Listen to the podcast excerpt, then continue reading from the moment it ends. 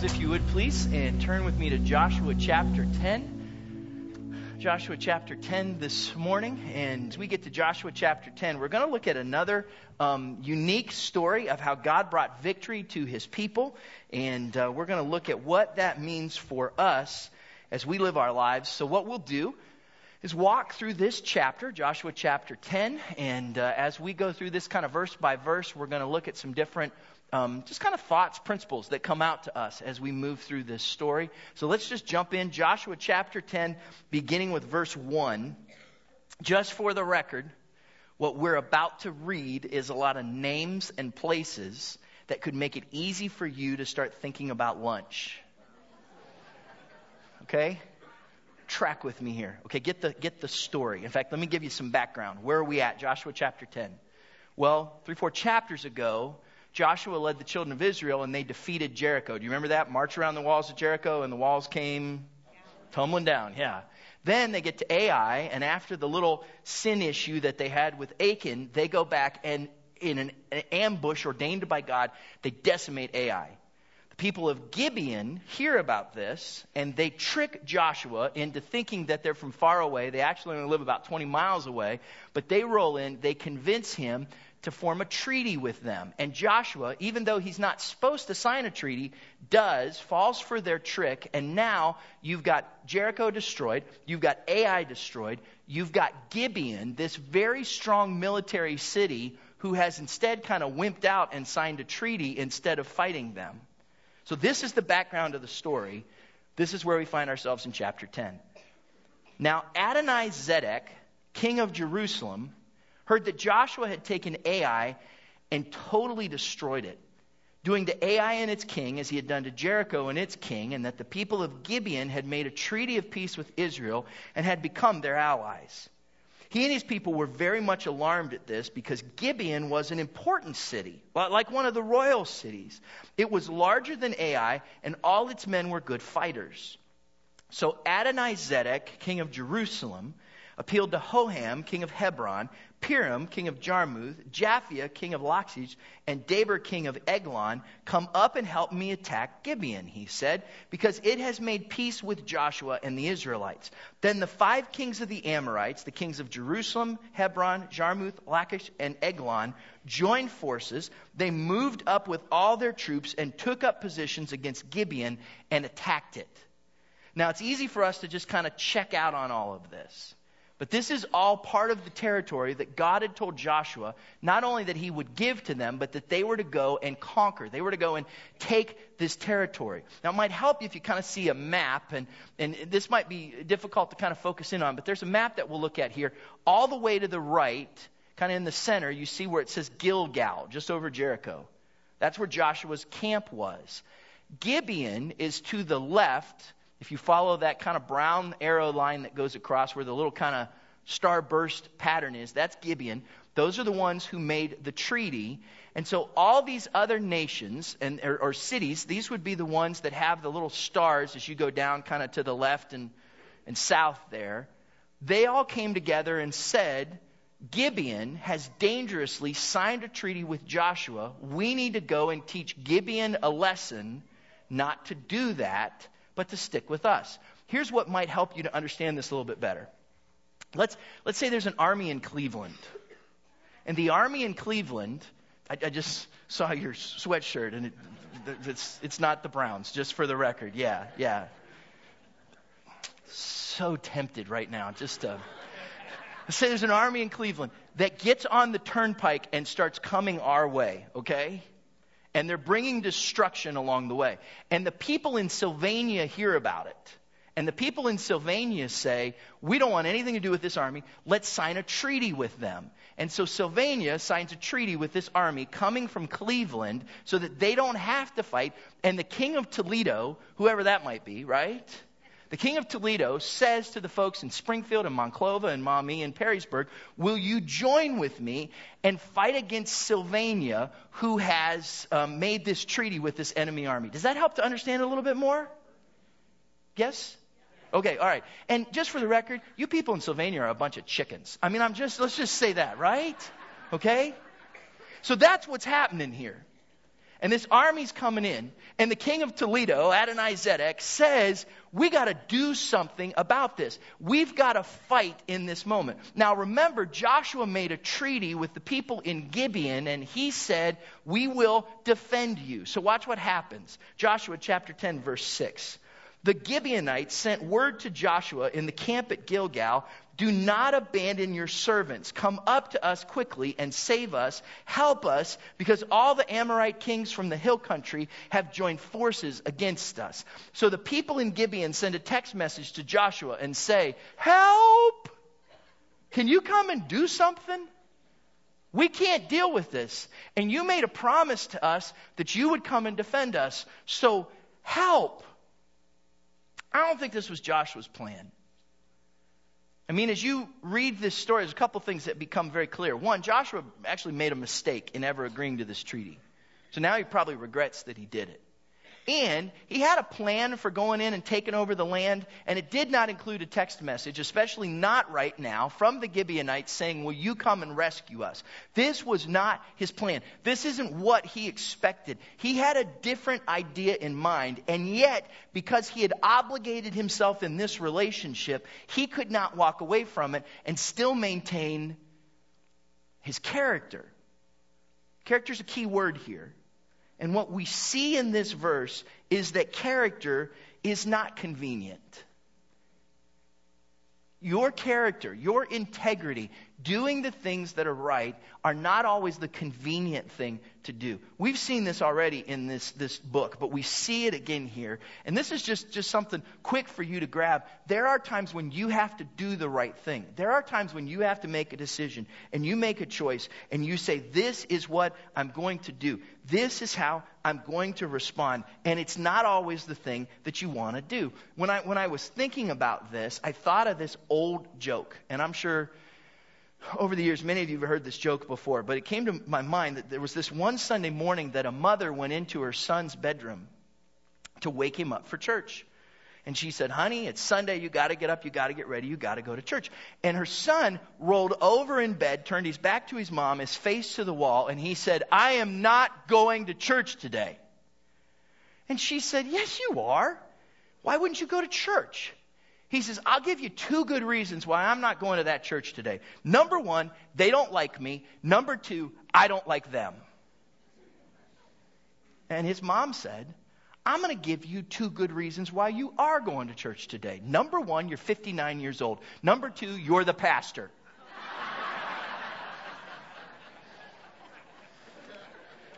Not my experience for the record, okay? Sundays are the highlight of my week. But I know that guy. and have you ever been in a place where you knew what you were supposed to do, but you didn't want to do it? You knew what was the right thing to do. He just didn't it didn't feel like the right time. And here's the truth character is not convenient, and doing the right thing does not always come at the right time. Have you found that to be true? Opportunity doesn't always knock when you're standing at the door. this is not what Joshua would have wanted. He had a different plan. Now, what he failed to see is that God's plan was better. What we're going to watch is Joshua's plan was probably defeat this city, then this city, then this city, then this city, then this city. Instead, God said, Look, I'll give you all five at once, but you got to be willing to do the right thing at the right time. And the right thing doesn't always come at the time that feels right to us. In fact, the truth is, some of the most important things that I've done in my life have been things that I did not want to do. Have you found that to be true? And so this is critical to see. Doing the right thing does not always come at the right time. But character isn't convenient. And so we choose to, to do that thing. How do we do it then? When those moments come, how do we respond? Let's go to verse 7. Look at this. Joshua chapter 10, verse 7. So Joshua marched up from Gilgal with his entire army, including who? What's it say there? Including all the best fighting men and the Lord said to Joshua, Do not be afraid of them. I have given them into your hand. Not one of them will be able to withstand you. There's a really cool principle here. Joshua did not go with part of what he had, he didn't mail it in, he didn't give a half hearted effort. Instead, what he did was give his very best.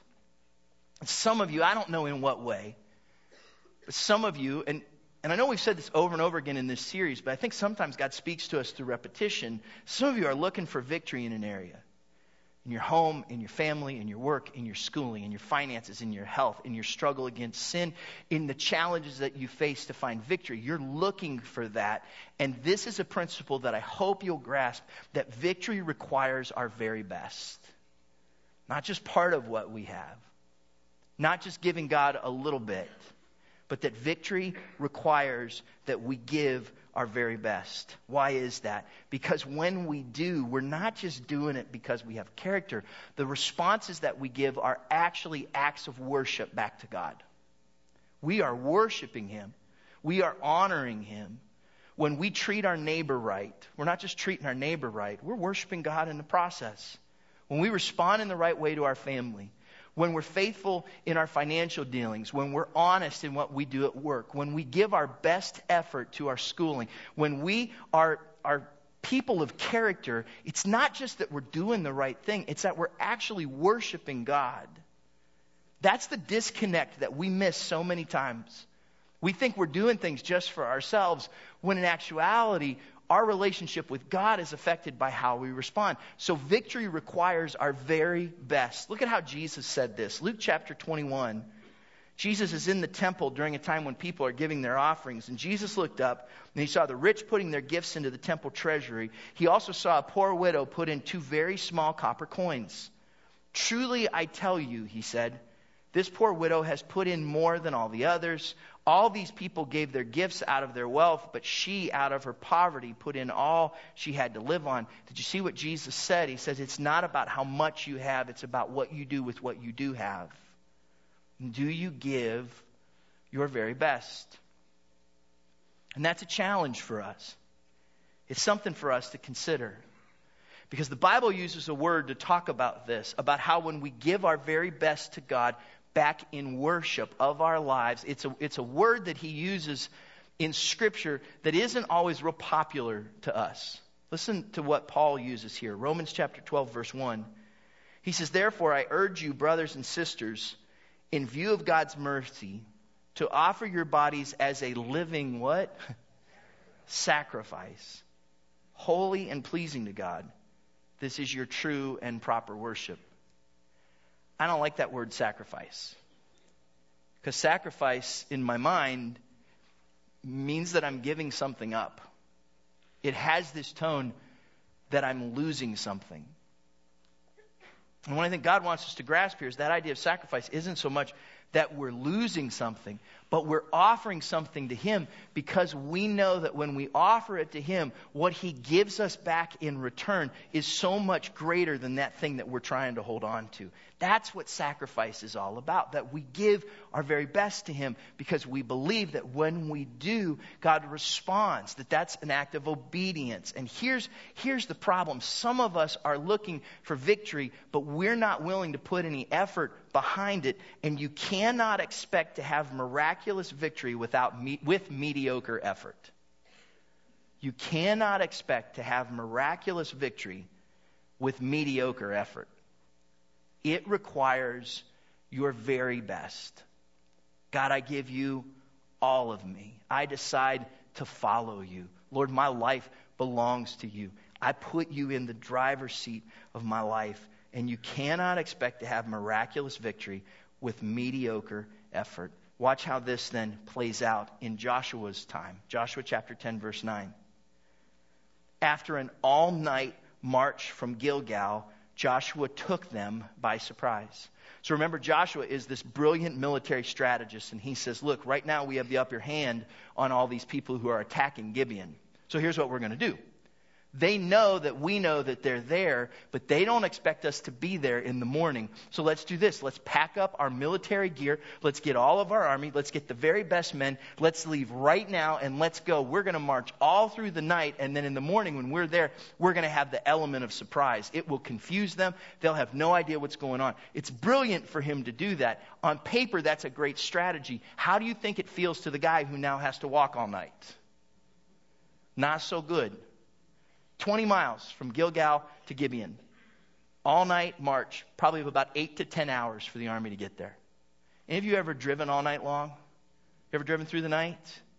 These boys stopped a couple of times for some Red Bull, a couple of five hour energy shots, right? No.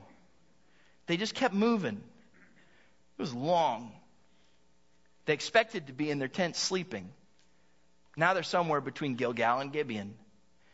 Probably somewhere they've never been before. And it's in the dark.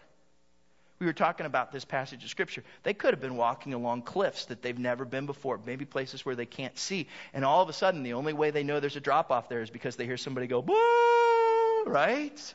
You're like, don't go to the left. Jeremiah did, and he's not coming back. You know, it's that kind of march, right? You ever been there? You ever been in a season of your life where you think you're headed in the right direction, but it's taken a long time to get there. And you're not exactly sure of where you are. And it's a hard journey, and it feels really long. And at some point, you're not even sure where you are, and you're pretty sure you're in a place you don't want to be. What do you do in those times? Here's what I would challenge you with today do not allow the long, dark seasons to keep you from reaching a place of victory. Because too many times when people are in these long, dark seasons of their life, when you feel like you're in the midst of an all night march, one night after the other, it's easy to check out and to give up. Those health struggles start to get the best of you, and those financial burdens weigh heavy on you. And the fact that life hasn't gone the way you thought, or that, that things didn't work out with your family the way you thought they were, whatever that might be, it can be easy in those long, dark seasons to check out and not see that God is leading you all along. Don't let those seasons keep you from a place of victory. It's tough when you can't see where you're going, but what do you do in those times? Step by step, you take another step and you trust in God. You put your hope in Him one step after the other. One of the things that is wonderful about winter in Ohio is how early it gets dark, right? And then how long it stays dark. That's just, it, it struck me in the last few weeks. Just, I get up at the same time every day, and for a while it was bright and the birds were chirping and all that. And now you just look out the window and go, I, this isn't right. Right? Do you know what I'm talking about? It's that darkness. And now I have to go out in it, where a few months ago I didn't. Now let's just, let's just set the record straight here for just a moment. We live in Ohio, so we're not surprised or complaining, right? It happens. But it happens. And I know that my journey may begin in the dark. But here's what I know that the longer I go, the more light I have.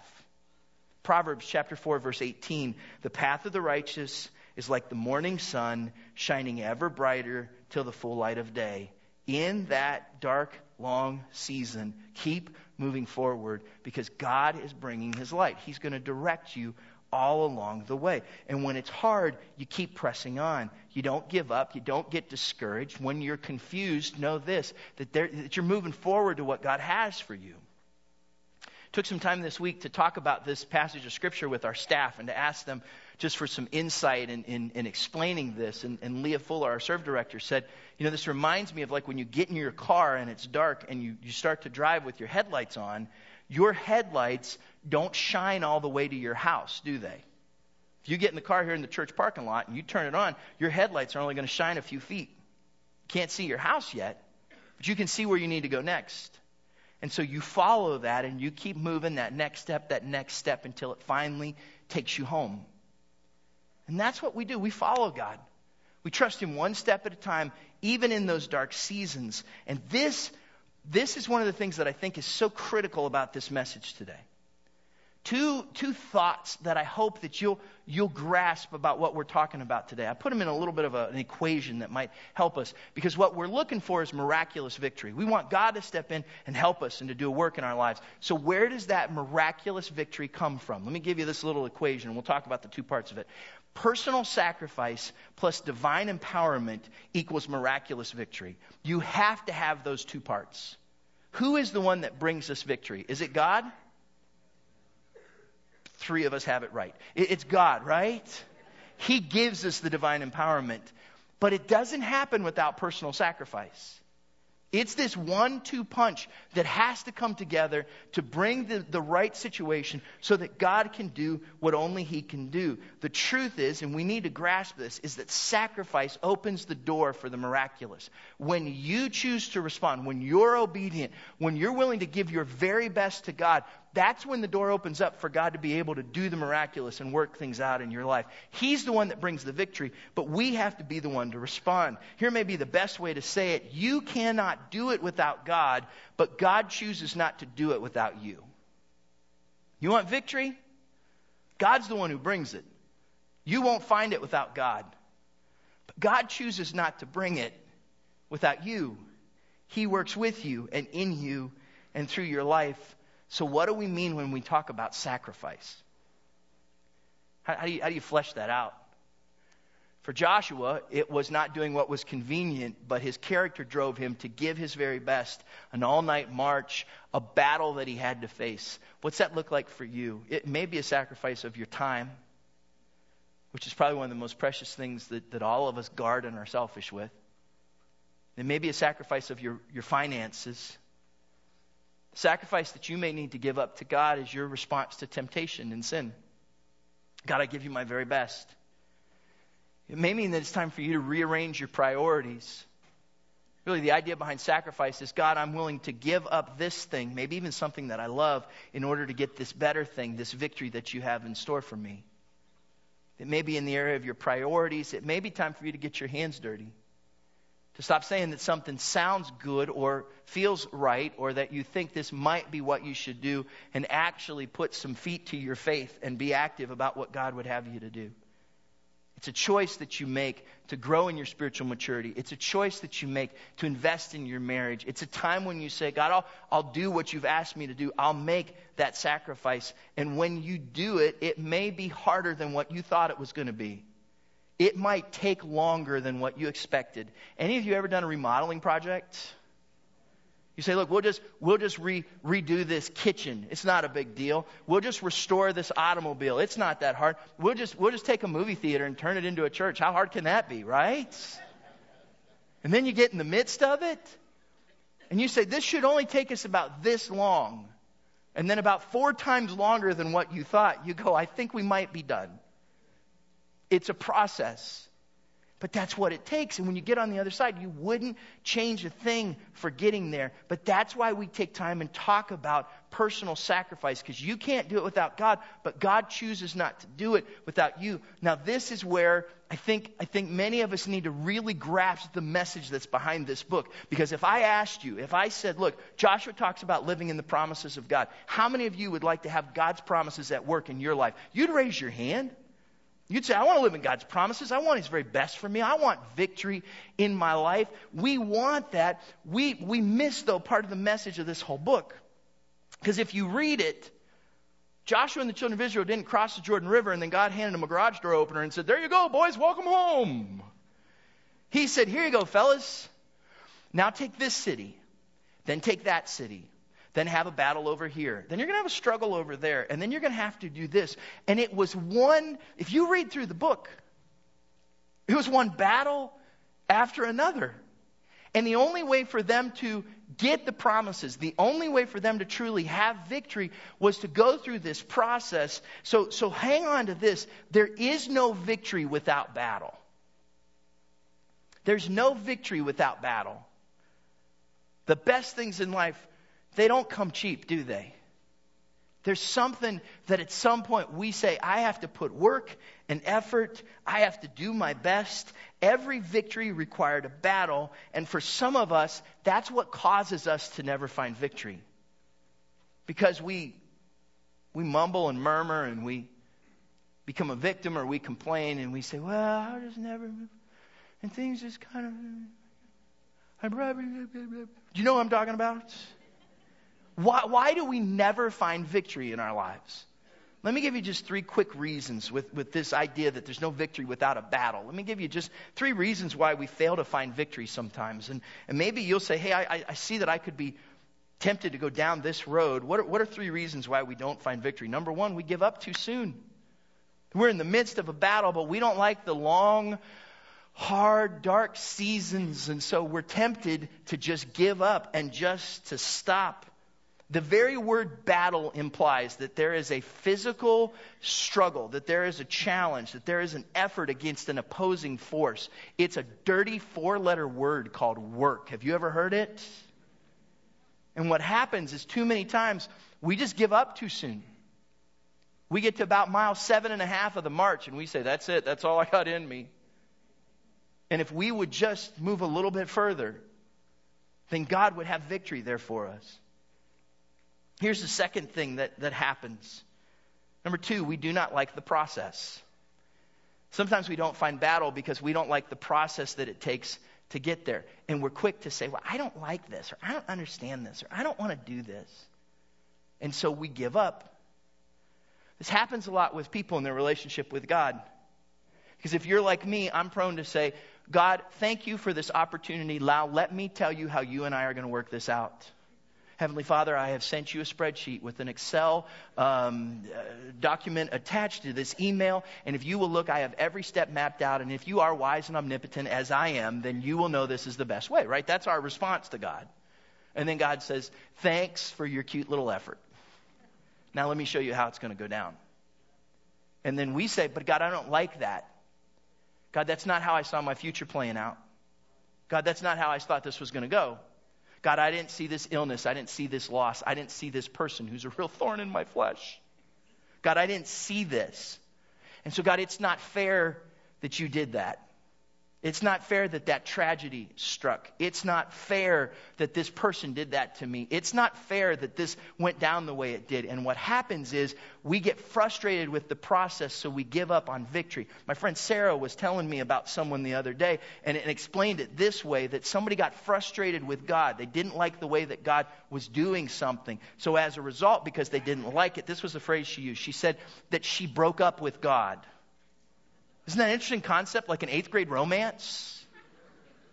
Like, you're my boyfriend, you're my girlfriend kind of thing, and I didn't like the way you looked at me across the study hall, so we're breaking up. I didn't like the way that went.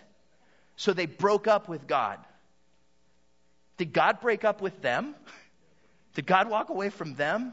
No, but because they didn't like the way something was going down, they said, I don't want anything to do with you. I'm pushing you aside. And they break up with God. And sometimes the reason we lose out on victory is because we just don't like the process. So we say, God, I don't want to do this anymore, so I'm breaking up with you. And then we lose out on the victory. Now, let me give you one, one other reason and, and, and set the stage for this. We've, we've kind of taken a pretty, um, a pretty happy view of Joshua. We've looked at all the victory. We've looked at all the wonderful things that God did. But if you read this book in a very realistic way, it's brutal, isn't it? For the last four or five chapters, they've done nothing but kill people. It's been mass murder, city after city after city. And not just selective targets, God told them, wipe them all out men, women, children, livestock. I don't want them here anymore. Take care of them. That's nice, isn't it? It's brutal and it's harsh. And a lot of people wrestle with that. A lot of people like to look at the Old Testament and say, You say there's a God of love, but do you see what he did there? I don't like that God, so I break up with him.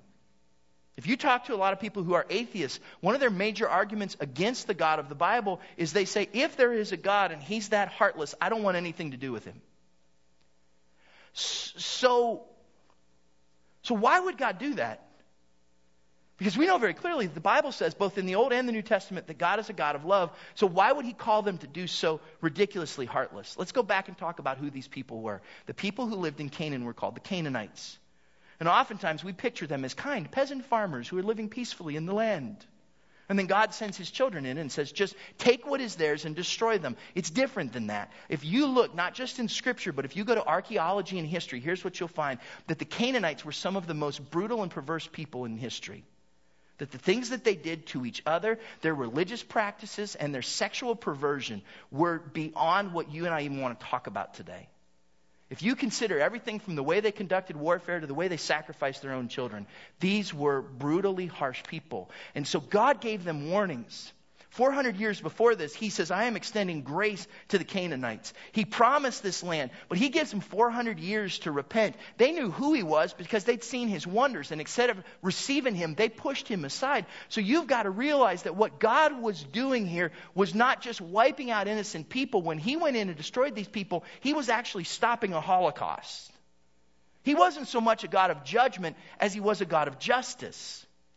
These weren't people who were kind and gracious. These were destructive people who, if they weren't stopped, would only continue their destruction.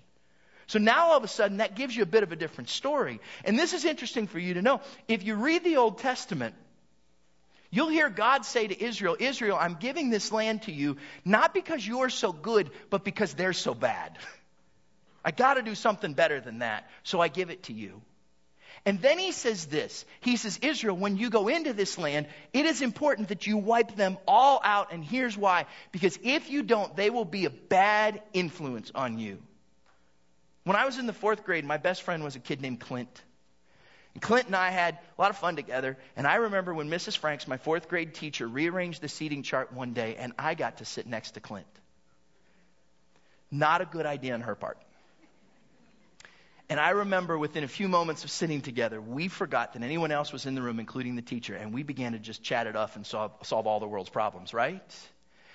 And I remember Mrs. Franks walking over to Clint and I and pointing her finger in our faces and saying, You two are a bad influence on each other. That was the last day Clint and I sat next to each other. Didn't happen again. Because she said, You two are a bad influence each other. God said to Israel, Israel, the Canaanites are a bad influence on you.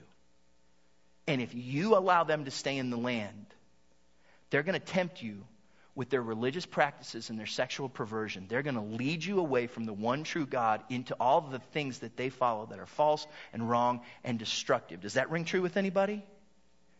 And what God is speaking to us here, what He's saying there to us is you need to make sure that you know who your enemy is and that you wipe them out. Here's the third reason why so many of us fail to find victory is because we do not take our enemies seriously.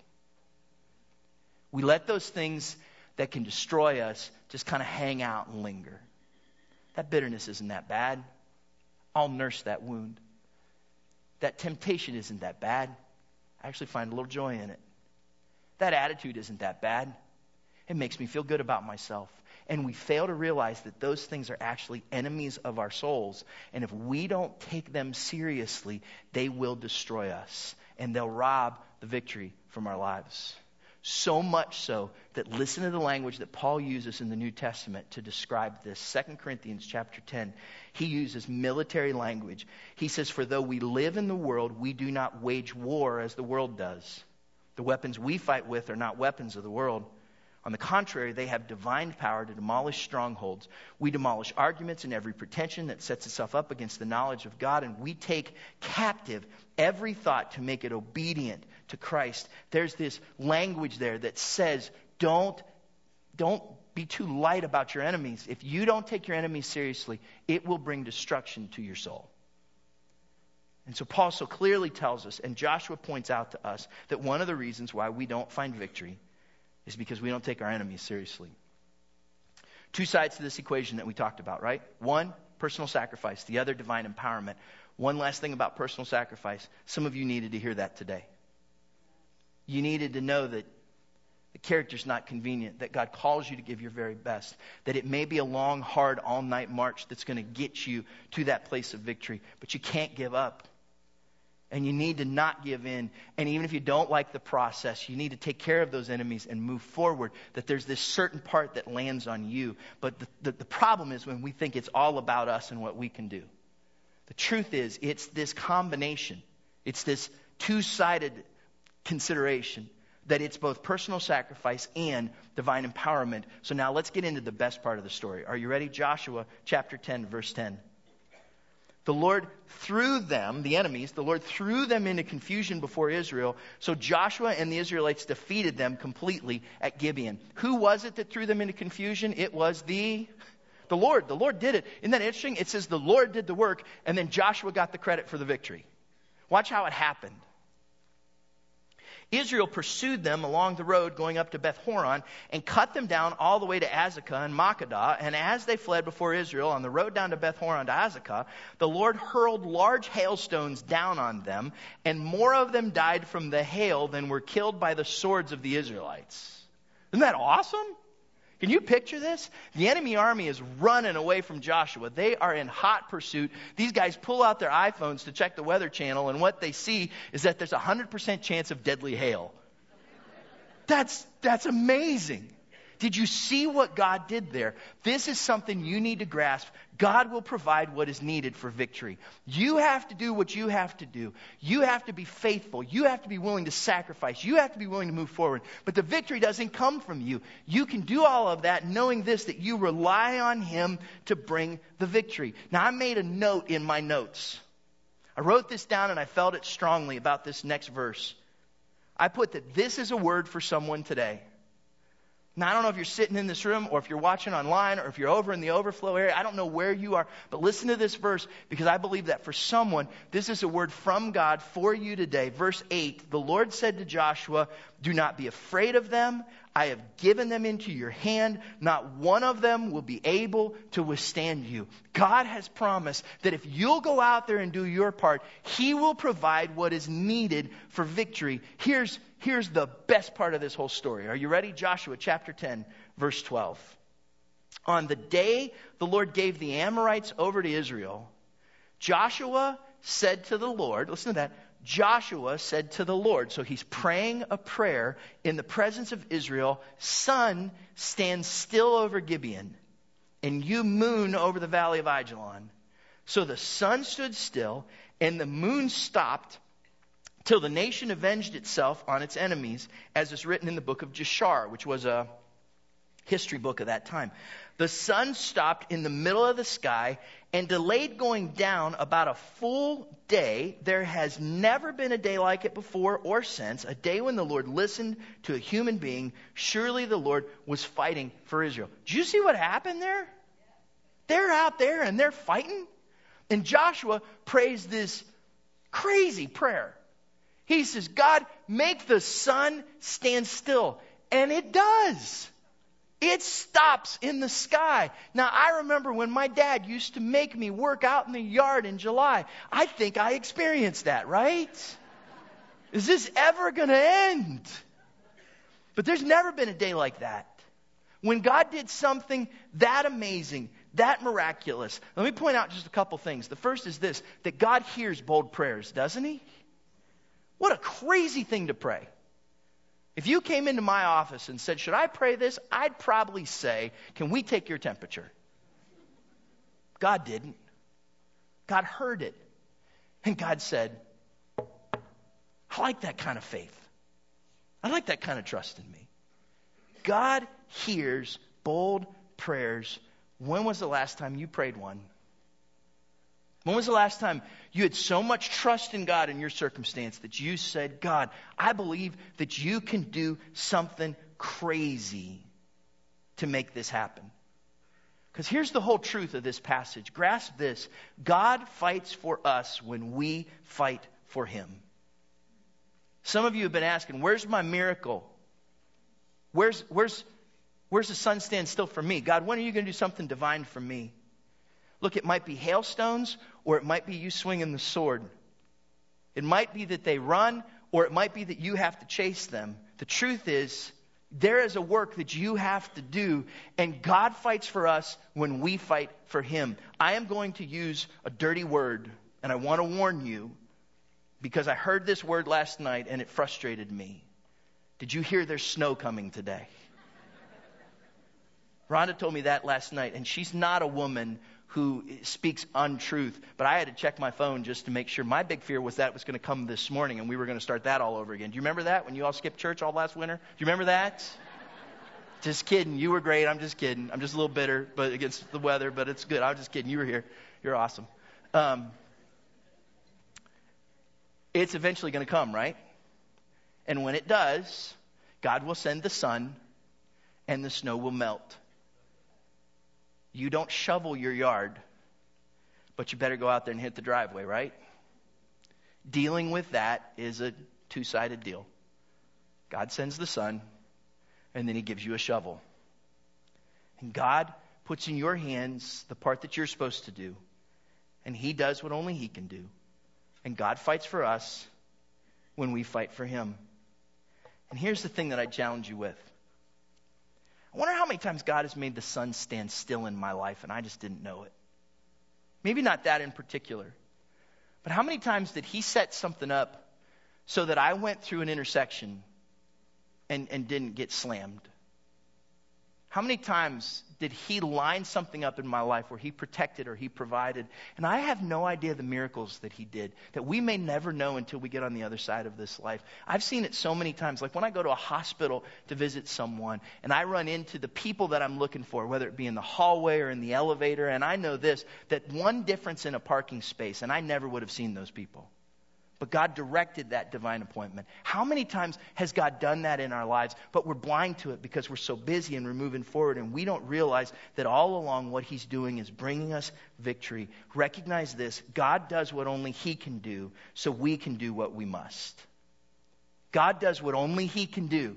He provides that. He gives that to us so that we're able to do what we must do to live our lives, to serve Him, to be faithful in our jobs, to be faithful in our marriages, to do the things that God has called us to do.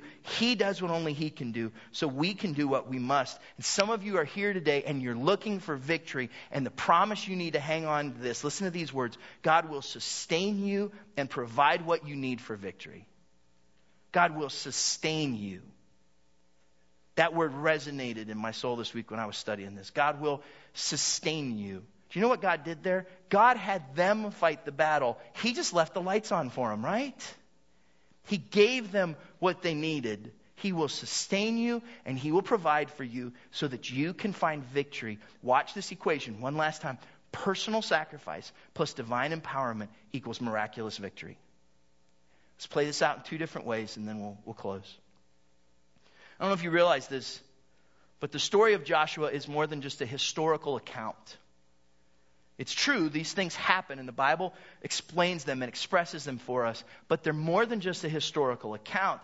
The Old Testament uses Joshua to point the way to us, to give us a little hint of who Jesus is going to be when he comes. And Jesus is our Joshua who leads us into the promised land.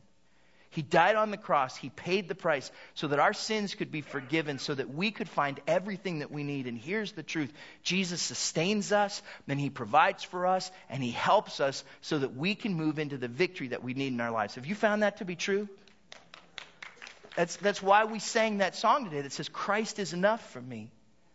And if you're here this morning and God is speaking to your heart, and you're saying, I can't do this on my own anymore, and I need to begin this relationship with Jesus Christ. Or maybe you need to begin that relationship again. In just a moment, I'm going to invite people to come to this altar for, for a lot of different reasons. But one may be that today you say, God, I need, I need to give you my life.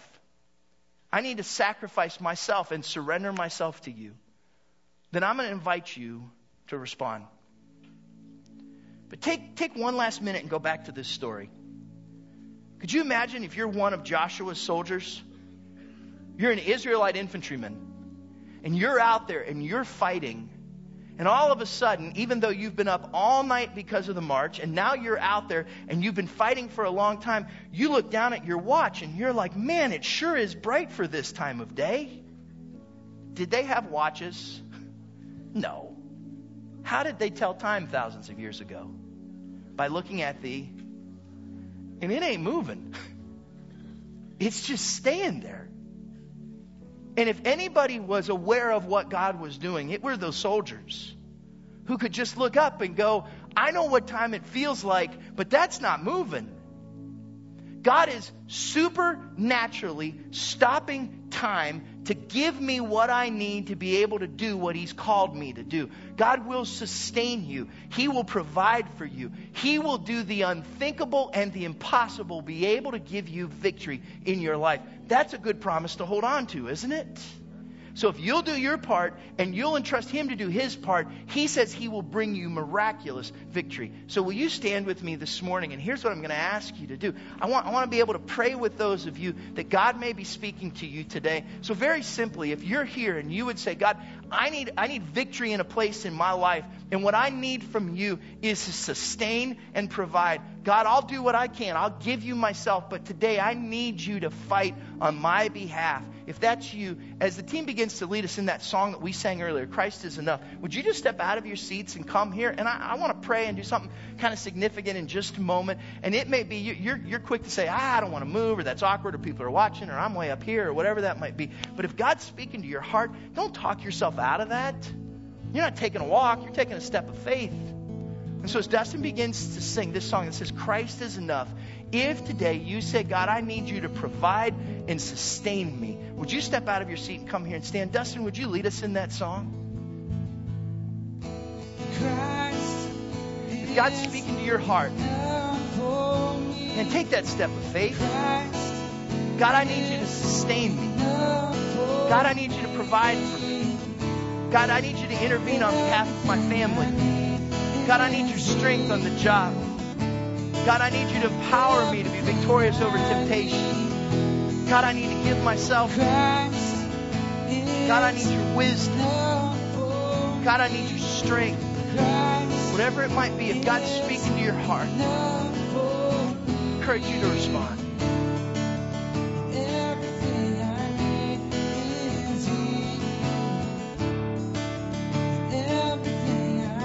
Let's sing that next part I have decided. I have decided to follow Jesus. No turning back. No turning back. I have decided to follow Jesus. No turning back. No turning Sing that again. Sing it with all your heart. I have decided. I have decided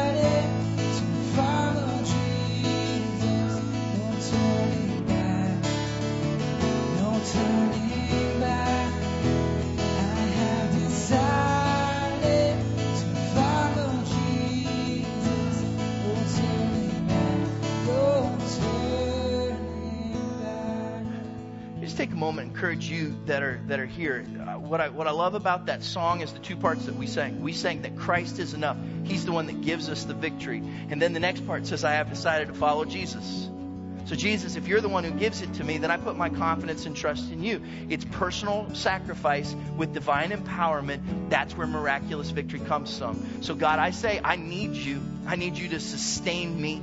I need you to provide for me. But God, I believe that as I follow you, as I do my part, as I'm obedient, as I give myself to you, that you're going to do that. And so I want to lead you in a prayer for those of you that are here at the altar, maybe for some of you that, that know that you should be, that in this moment, and you just take a, a, an opportunity to say, God, I need your victory.